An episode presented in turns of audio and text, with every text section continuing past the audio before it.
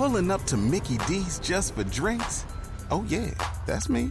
Nothing extra, just perfection and a straw. Coming in hot for the coldest cups on the block. Because there are drinks, then there are drinks from McDonald's. Mix things up with any size lemonade or sweet tea for $1.49. Perfect with our classic fries.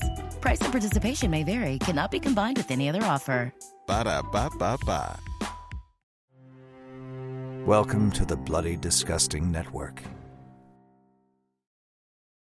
No.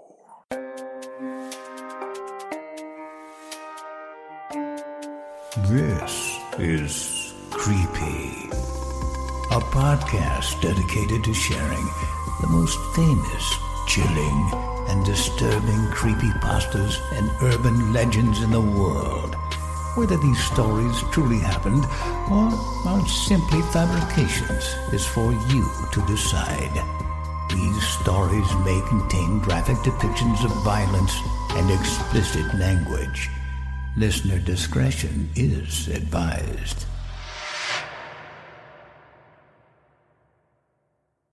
Creepy presents Come Devil. Written by Laura Marden and narrated by Nate Dufort. The boardwalk rattled under my boots, and it was all I could do to keep my feet under me as I ran. Several years' worth of mud and dung caked the planks. The grime, along with the rain, made my route slick and hazardous, so I kept my eyes down, watching my step. I didn't dare slacken my speed, but I aimed for the patches that looked as they offered the surest footing. Clutched to my chest was my gun in my holster, and I slung it around my waist as I ran. My fingers felt blindly, but I couldn't find the way to feed the leather through the buckle. Risking a look, I glanced down to see what I was doing. My toe caught on a protruding slat and I sprawled headlong, scraping the skin from the heels of my hands as I threw them out to stop my fall. My gun went skittering into the street. I scrambled up. My palms burned and a worse hurt stabbed into my leg like a hot iron, making my ankle weak with pain. I forced it to bear my weight and stumbled to retrieve my weapon. My eyes darted back the way I'd come and my shoulders sagged when I saw the boardwalk behind me deserted. Hobbling into an alley, I paused to catch my breath.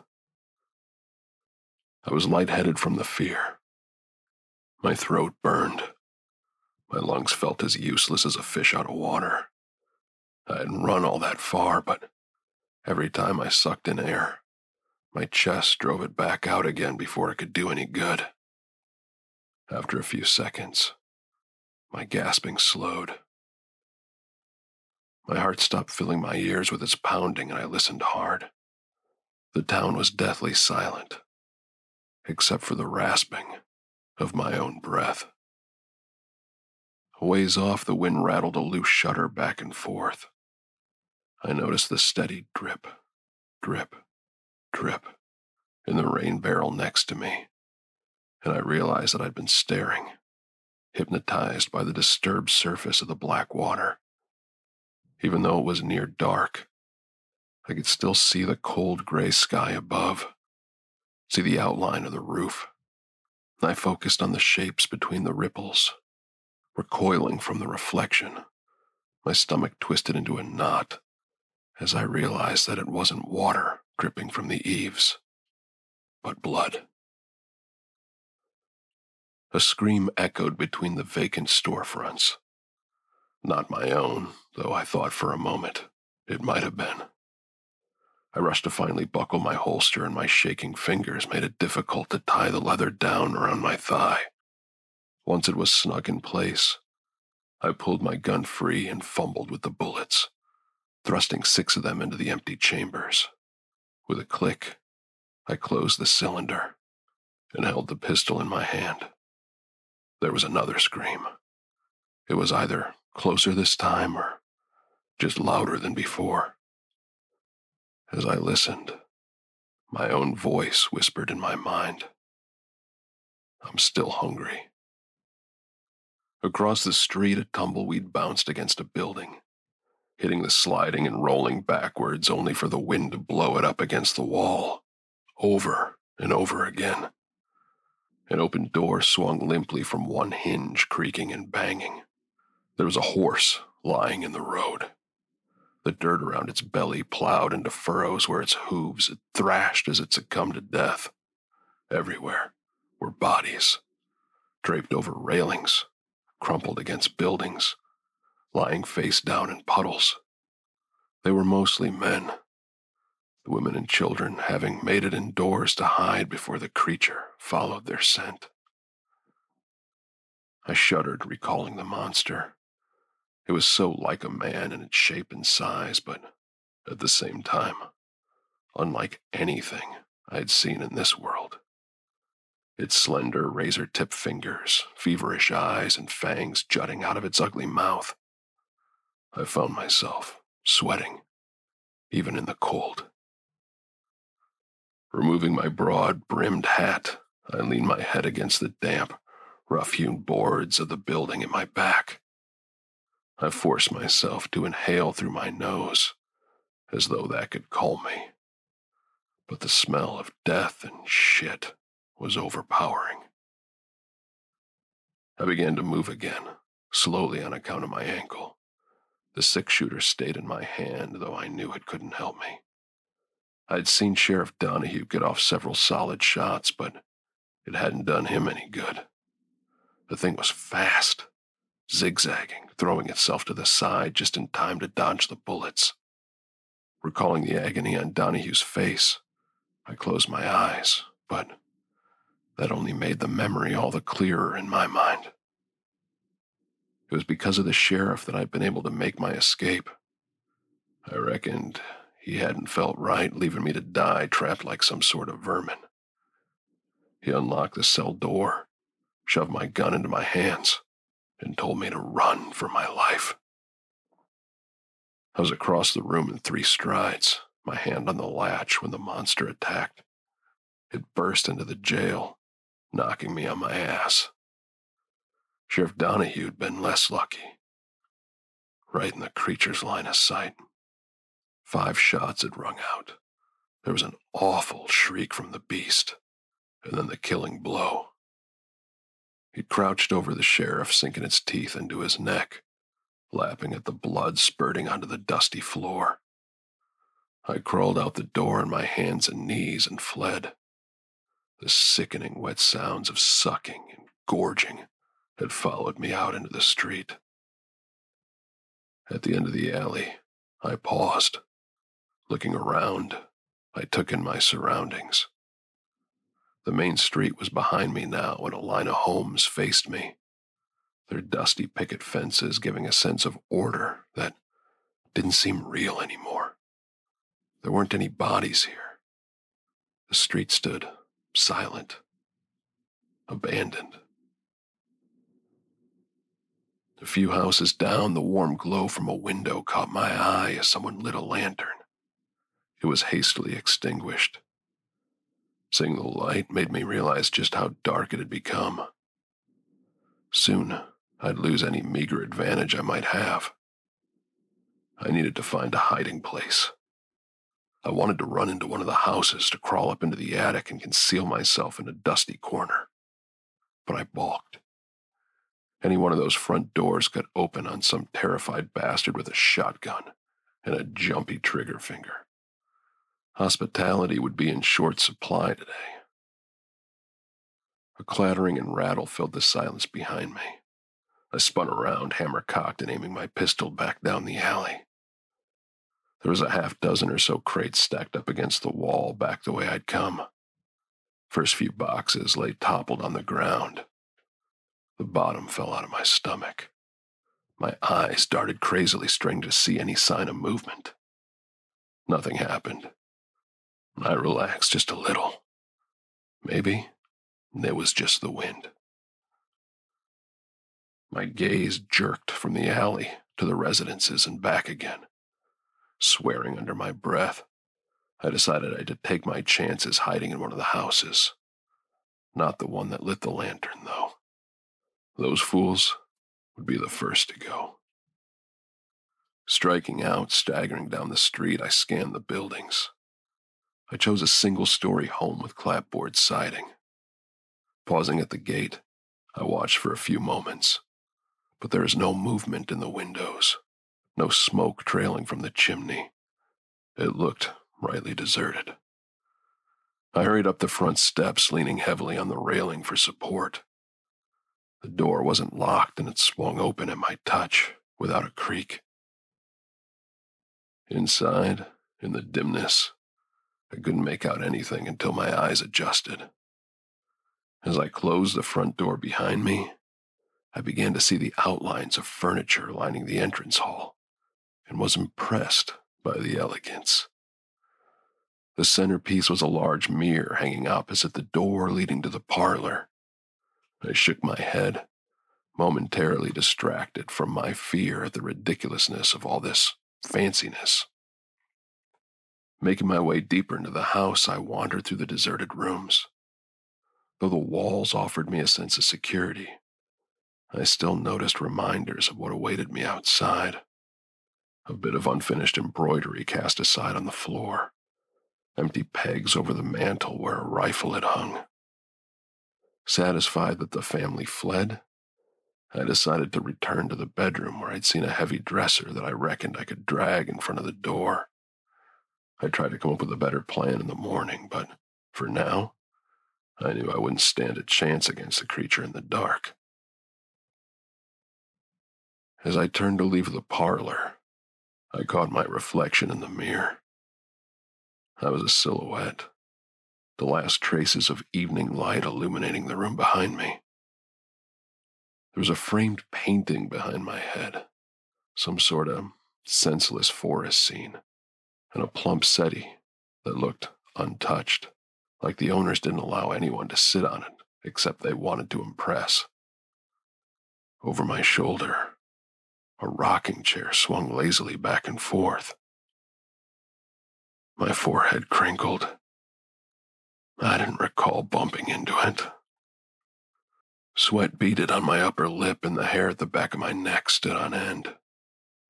I fixed my eyes on the mirror, struggling to see anything, but the room was empty.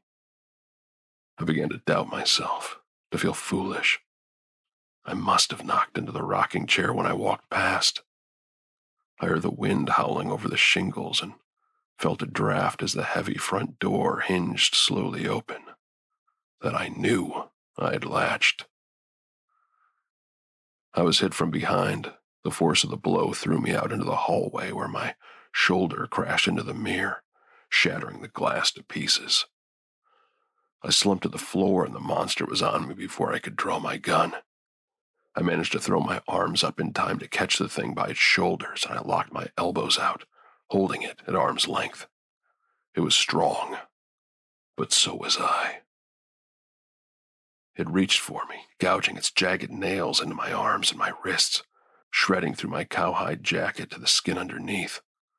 All I could see were teeth, long, needle like, framing the gaping open mouth as the creature snarled and gnashed in my face.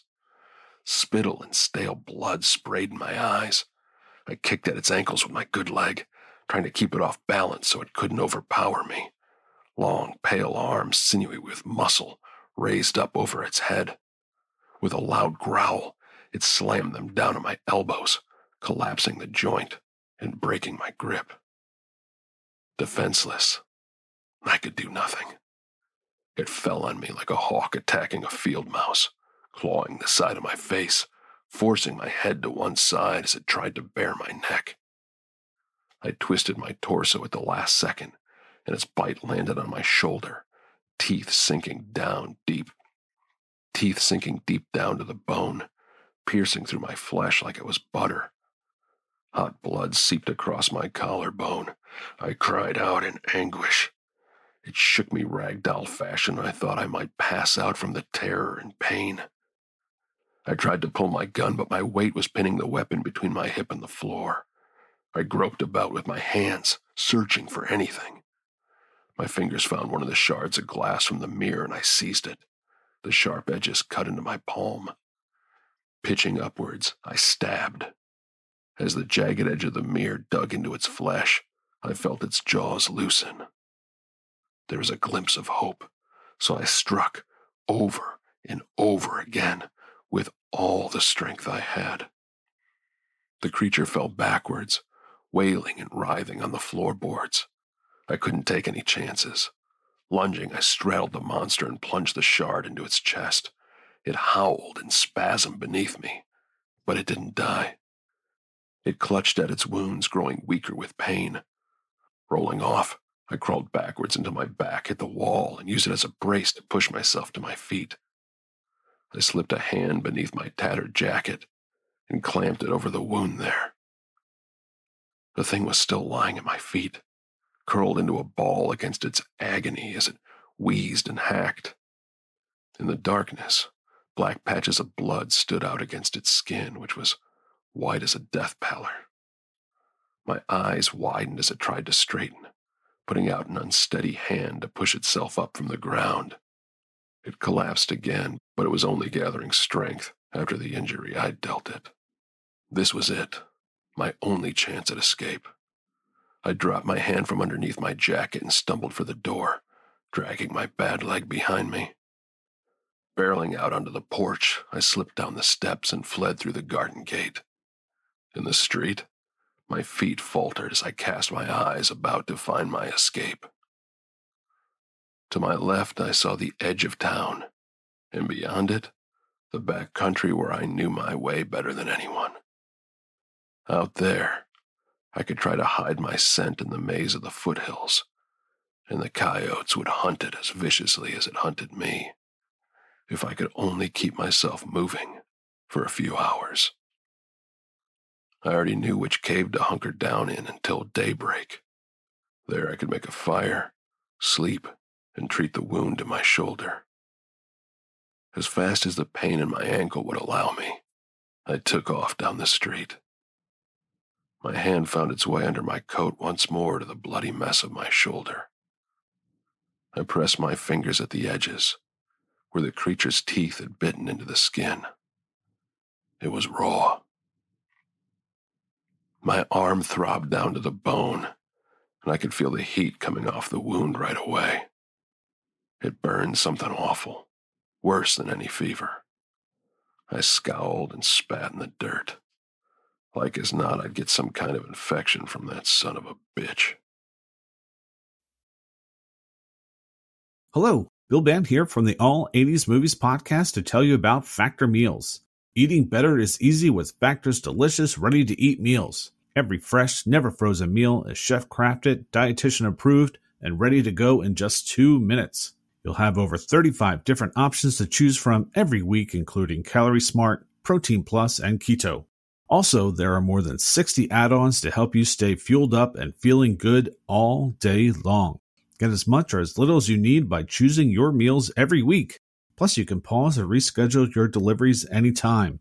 We've done the math. Factor is less expensive than takeout, and every meal is dietitian approved to be nutritious and delicious. What are you waiting for? Get started today and get after your goals. Head to factormeals.com slash 80smovies50 and use code 80smovies50 to get 50% off. That's code 80smovies50 at factormeals.com slash 80smovies50 to get your 50% off today. Everybody in your crew identifies as either Big Mac Burger, McNuggets, or McCrispy Sandwich. But you're the filet fish Sandwich all day. That crispy fish, that savory tartar sauce, that melty cheese, that pillowy bun.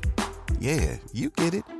Every time. And if you love the Filet-O-Fish, right now you can catch two of the classics you love for just $6. Limited time only. Price and participation may vary. Cannot be combined with any other offer. Single item at regular price. Ba da ba ba ba. Creepy presents Don't Eat the Veal. Written by I'm Sorry I'm Dead and narrated by Heather Thomas. The veal at Puer Mulier was supposed to be spectacular. Like heaven in your mouth. The cows that die for that meat, come from God's pastures. My boyfriend Nathan explained, jumping from one foot to the other, like a child talking about Disneyland. Puer Mulier was a new up and coming restaurant that opened up in my seaside hometown of Redacted. It was supposed to be one of those extravagant places where you had to dress up. Of course, Nathan wanted to go. He's a self proclaimed foodie and is actually a hotshot food critic. That's the only reason we even got close to getting reservations. I couldn't help but let his excitement rub off on me. Honestly, I've read wonderful things about the place excellent wine selection, Candlelight and soft music sounds fantastic after the week I've had. He established the reservations months ago. The place booked even before the doors were open. He called them up and requested a table for two. I remember Nathan telling me about the host and mentioning that he asked him some strange questions when he made the reservation. He brushed it off as one of those weird, quirky hipster things that restaurants are trying to do to stand out, you know? Like restaurants that use anything but plates to serve their food. I agreed, way too excited about the evening out with the eagerness to get dolled up in one of my favorite dresses and ankle strapped high heels. And before I knew it, there we were, in front of a brick faced building nestled between trees just outside of town. A fat, full bodied moon hanging low in the sky as we got out of the car. A shiver ran down my spine and rustled the forests around me like we were one, as if they were shuddering in tune with my body. Puer Mulier. Read the scripted words on the board on the top of the building, highlighted by soft yellow light. What do you suppose it means, Nathan? I asked, wrapping my arms around my shoulders hunched over from the chills scraping over my skin and giving me goosebumps. Nathan threw his arm around my waist, ushering me towards the front door, an impossibly wide grin on his face, and shrugged. Who knows? The name won't matter much after we eat. We walked into the restaurant, hit with the warm air of a building that's been heated with the fireplace and candles soft classical music and the hushed talking of customers filling the place with a sense of comfort and romance. Nathan dragged me towards the host stand. Nathan, redacted, table for two. I made a reservation. He glances at me over his shoulder before turning back to the host, saying something to him I couldn't hear. Right this way, your table is closest to the kitchen as requested, sir. The host says in a clipped, professional tone. Leading us towards a dinner table at the rear, I could see couples all around us. Sparsely any families with children, maybe one or two, but besides that, it was men with young women, no younger than 18 and no older than 25. All of them about my age, if I had to guess. Strange. I thought. Why were all these women so young? Literally, not a wrinkle in sight besides some men. We'll start off with a bottle of your special house wine, please, Nathan says to our waiter. I wasn't paying any attention, too invested in my thoughts to have heard any conversation between them. The server brought over a bottle of wine and poured us each a glass of rich vermilion liquid the candlelight catching the color in the bottle and casting it over the white tablecloth. I took a big sip, easily clearing almost half the glass, and felt the smooth, sensual wine slipping down my throat and into the pit of my stomach. Nathan, do you see what I see? Look at all the women. Isn't it a bit weird? I got cut off mid sentence and heard a crash to my right. Looking over, I noticed an enormous mirror reflecting the whole dining area. The mirror the size of the wall, with the door right next to it, which I presumed must have led to the kitchen.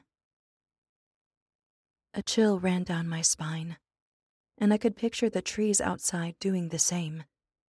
Something wasn't right. The alarms in my head were going off, Yet, scanning my surroundings, I couldn't see any reason for me to be feeling this way. The restaurant was perfect. It was romantic and cozy. But something was wrong. Looking at my environment more closely, I could see there were only waiters. They all seemed to ignore the female customers and were solely talking to and acknowledging the men. Turning to my right, I peer into the mirror, the rest of the dining area behind me. This way, I could look at them without making it too obvious. All the women in the restaurant were drunk or getting drunk, wine glasses empty or almost so. Some were slouched over, slurring. Others were blinking irregularly, as if they were trying to focus or clear their eyesight. Every ten minutes, one of the women would get up, stumbling towards to where I would assume the ladies' room is. I turned back towards Nathan, feeling the room ebb and sway like the branches of the trees outside. Now realizing that they were shooing me away in warning. He was looking at me, his lips were cracked and a string of saliva stuck to his lips when he inhaled, making me feel nauseated. Nathan, we need to go. Something's wrong. I don't feel well. I begged with a whisper, my words slurred. Nonsense, Abby. We haven't eaten yet. Have another glass of wine and relax he says, sucking on his teeth and glaring at me like he's waiting for something to happen. Something did happen. I lurched into a standing position, flinging the chair I was sitting on into the customer behind me. It was a man, contorting his body around, scowling at me. A plate of food in front of him, he must have been mid bite before I interrupted. The food was art. You could see they sculpted it to perfection only a five star chef could achieve. His date must have been long gone because there were two wine glasses on the table, one empty and one not. My hand covering my mouth, I doubled over. Nathan took me by the elbow, gripping and digging his fingers into my skin, yanking me up to face him. You're embarrassing me. Go to the ladies' room. The server will show you where he says in contempt, his face clammy and eyes wide. Teetering on my heels, I tried to back away, but a server took me by the arm, hissing into my ear. This is why animals shouldn't be allowed in the dining area with people. I couldn't fight. Strength was leaving my body like someone pricked holes into my joints for all the power to leak out. No one was going to do anything. In fact, all the men were continuing with their meal or staring at their dates, the women too drunk or too scared to do anything. The best I could do was to let this man drag me away, clutching onto him before I lost consciousness. Everything started coming in flashes flashes of light and images. But Surely none of these things were happening to me. God wouldn't let this happen to me. Big burly arms, attached to scared and hairy knuckled hands, grabbed my smaller, paler ones, swallowing them up whole, and only spitting them out when they were chained up towards the ceiling, dangling from a meat hook. No, God would not let this happen. I started shaking, sensitive from the cold air whipping my skin like an angry master. They took my dress off, my favorite dress. Bile was rushing to my throat, frothing and scalding my esophagus. My mind was screaming, Run! But my body was frozen in place. I was in a back room with mold growing out of every crevice in there. The floor was wet, and it smelled like piss, too. They say stressing the meat out before you slaughter it makes it taste weird. A deep voice vibrates around the chamber, sinking into my body and twisting my insides like a knife. You'll only be here for five minutes. We need to clean you off. Of course, this is a five star restaurant, and we do not know where you have been. The voice says in disgust, like I was some sort of subhuman. Below him. I believed him. At that moment, I was nothing, a void, non human, powerless, cold, and naked. I hear squeaking and splashing before what feels like sub zero water hitting the back of my body, like a thousand tiny little blades. A screech bubbles up into my throat and spills out of my dry lips like vomit. Squeal, little piggy. We need to get you nice and clean, says the man, glee dripping from his voice like honey. I remember a little after my bath. It felt like ages, my body growing numb from the freezing water until my fingertips turned blue and my backside was no doubt burned red from the cold. I woke up, the perception of smell coming to my exhausted body first the smell of freshly picked basil and thyme, garlic and onions sauteing in a hot pan, and meat. The sound came rushing in close behind. The sounds of a knife hitting a cutting board, orders being given and taken, shuffling feet, pots and pans being moved and used. I tried to open my eyes, but it felt like my body was protesting protecting me from what I might see by keeping them shut. The sense of touch came then, my wrists and ankles twisted into unforgiving angles, tied up. They strapped my upper thighs down and my upper arms, rendering me immobile except for my head, which I could turn from left to right. I strained against my eyelids, forcing them to open. And when I did, the lights, white and reflective, blinded me. Wincing back into the flat exterior of the metal table I was tied to, trying desperately to mold myself into it and disappear. I opened my eyes again, cautious of the offending lights this time. I could look at my surroundings now. Turning my head to the left, I saw the big dining area. I'm looking through a window. No, it was that huge mirror I saw earlier. It's a two way mirror. I can see Nathan sitting at the table talking to the waiter, smiling and practically bouncing in his seat while the waiter is writing on his notepad. I'm in the kitchen. I'm in the middle of the kitchen. Jerking my head to the right, I see people hurrying around, chopping and cooking a short, stout man shouting orders, and everyone replying to him in union. Like soldiers, a hive mind, and I must be looking at the Queen. Two other tables surrounded me, both empty but blood pools and dried, on and around them. Scratches gouged into the surface like some sort of grotesque handwritten letter for help. Suddenly, the kitchen door flings open, and Nathan's server walks in and up to the chef, reading from his little black book. The chef's eyes suddenly land on me and feels like a punch from a heavyweight boxer. I shake my head, mumbling words that neither I nor anyone around me could have deciphered, even if they wanted to. A cruel, crooked smile forms on his lips. Appetizer? Tartar. Main dish veal.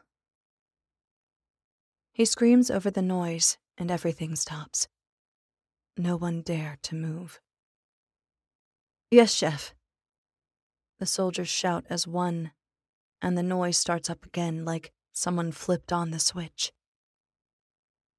A lean, tall man hurries up to me, assessing me like I was nothing more than a thing. An it. He yanks on my bindings and grabs the side of my jaw. He pushes down, forcing me to open up, before shoving a leather strap into my mouth. I can smell the onions he was cutting up earlier on the tips of his fingers, pulling my lips thin and extremely tight.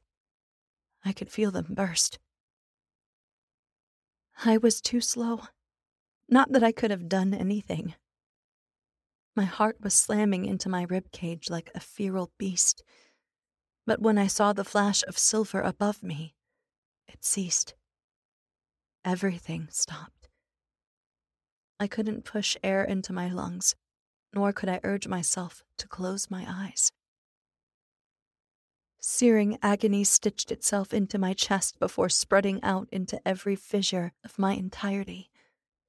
It creeped into my psyche and decimated every thought I had. Blood everywhere, until all I knew was the scent and taste of it. My eyesight was tinted red with the wetness that was meant for the inside of my body. The ringing in my ears, nonstop, high pitched, and felt like a monster dragging his nails through my brain. Vision blurry, I saw the tall, gaunt man walk away with a lump of flesh, pale underneath the harsh lights of the kitchen. My mind incapable of allowing me to even think of the possibility that the tissue the man is stealing belongs to me, belongs to the skin on my chest. The tall, slender man grew taller and taller in my mind. He became my nightmare, the monster under my bed. I was laying there, panting, cold sweat breaking out over my body as I could feel myself slipping into a state of shock. Tears were leaking out of my eyes, but all I could perceive was fire radiating from my torso. I rolled my eyes around until I spotted Nathan again, sitting at the table and devouring whatever is in front of him. I couldn't hear him but he seemed to experience pleasure, shoving a forkful of ground up meat into his mouth and closing his eyes in bliss. Not even swallowing before shoving another bite into the gaping tomb that is his mouth. I'm telling you, brother, you're going to be making so much money here. I hear a young man say. I roll my head in their direction, staring. I don't know, dude. This is a bit fucked up. I'm. I mean, look at her. We can't do this. I spot another young guy, awkwardly built with acne all over his face, fidgeting. He couldn't look me in the eyes. He knows I'm watching them, but he keeps his eyes averted. Look, it's none of our business. These men come here to have the best meat life offers. And what's better than a supple, tight young woman? They pay a fortune to be here, to experience this. In any case, look at these bitches. They would never give you the time of day. They deserve this. So stop being a pussy and start making some money. The other young man says with a disdain in his tone. I could hear the way his speech seized on the word woman. He despised me. Us. I did nothing wrong. I tried pulling on my bindings again, devoted and praying to an absent God to give me the strength to endure long enough to get out of hell's stomach. That captured the eye of the awkwardly built man. He looked at me, and I could see it. He's fighting a war within himself. If I could, I would have fought with him, but I was trying my best to endure as is. In that one look, I tried to portray to him I was human, just like him. I had dreams too. I wasn't some subspecies. I wasn't a breeding animal that should be slaughtered. I wanted to live too. He looked away, turning his back and pretending to busy himself with folding napkins. My chest has stopped being a fountain, instead, now a trickling stream. I'm wearing a dress of scarlet, and I have nowhere to go but up. A loud bang had my eyes flying open, delirium grabbing onto my mind and refusing to let go. It's Nathan's server. He's mumbling something to the chef. They both look at me before the server nods his head and scurries off. No, please stop stealing from me. Give me back my body. I shake, pulling myself in whichever direction I could move, hoping that either north, west, south, or east would snatch me up and run away. I didn't budge. I spot a clock, the long fingers extending and flicking about, taunting me, lying. I've been in this restaurant for two hours now, since walking in to me laying on this table. Impossible. It's been ages. A millennium.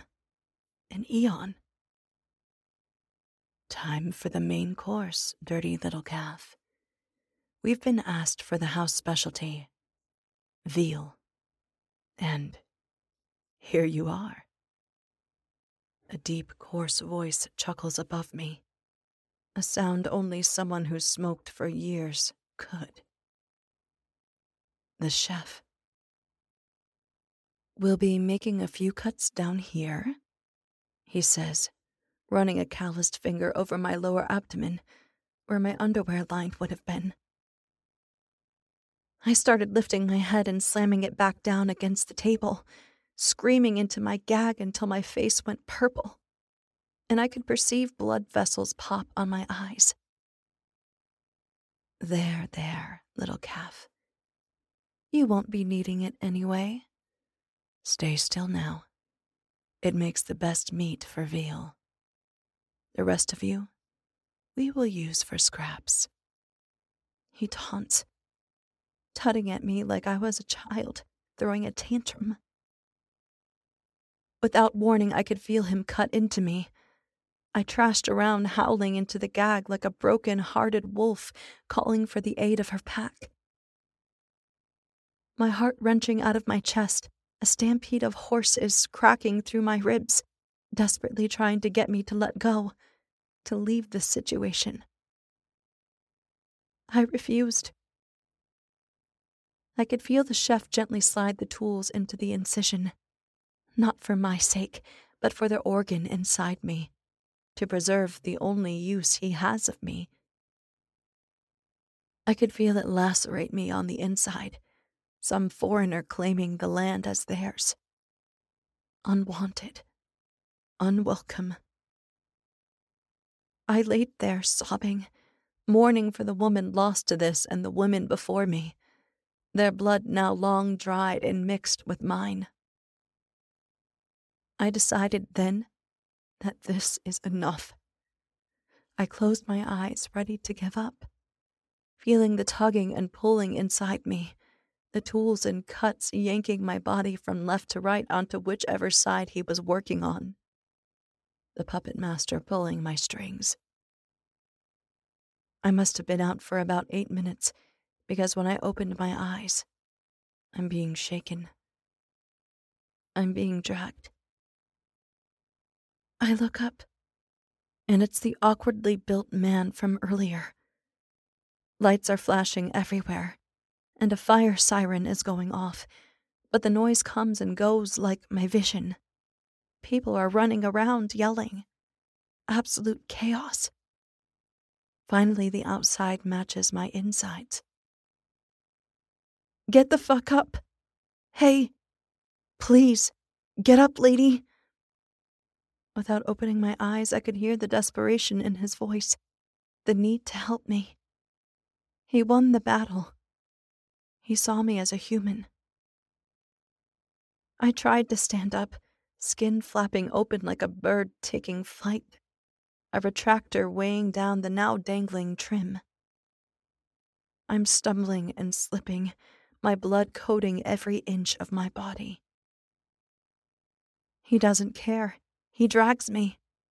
He's panting and swearing to himself, heaving my body across the back of the restaurant's parking lot, staring at me like God Himself wouldn't be able to resurrect me. He got me into his car, wheels squealing out of the property, protesting his movements. The last thing I remember was seeing the swaying trees, ushering me away. Case number redacted. Date of statement redacted. Name Abby redacted. This was my report and the story I told the detective. The young man took me to the hospital, where I stayed for months, and then many years of therapy. This is still an ongoing case. When the law enforcement went to go look for the restaurant, it was gone. Only a brick faced building and the testimonies of the young man and me. This happened to me 22 years ago. I am not half a woman. I survived. My mind will ever be scared, and a piece of me will always be at Puer I did this to warn you all. Don't eat the veal. For even more from Creepy, including how to submit your own story for consideration, please visit creepypod.com. You can also follow us at CreepyPod on social media and YouTube. All stories told on this podcast are used under license and may not be rebroadcast or distributed without the express prior written consent of the story's author. Please contact us at creepypod at gmail.com for further information on obtaining the rights necessary to rebroadcast or distribute a particular story.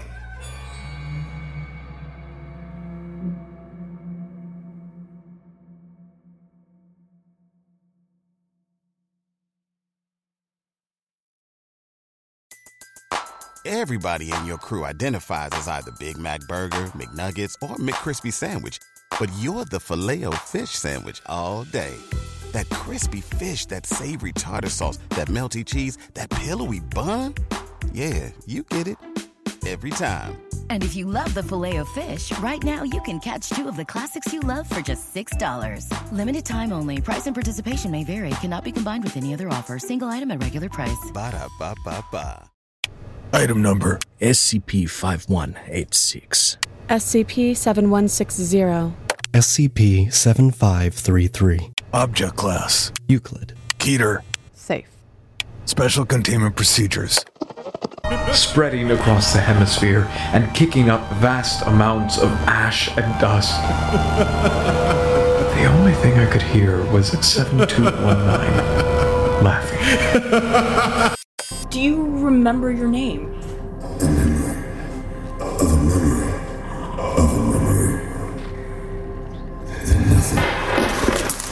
Heartland Counseling. Appointment update. I feel them again.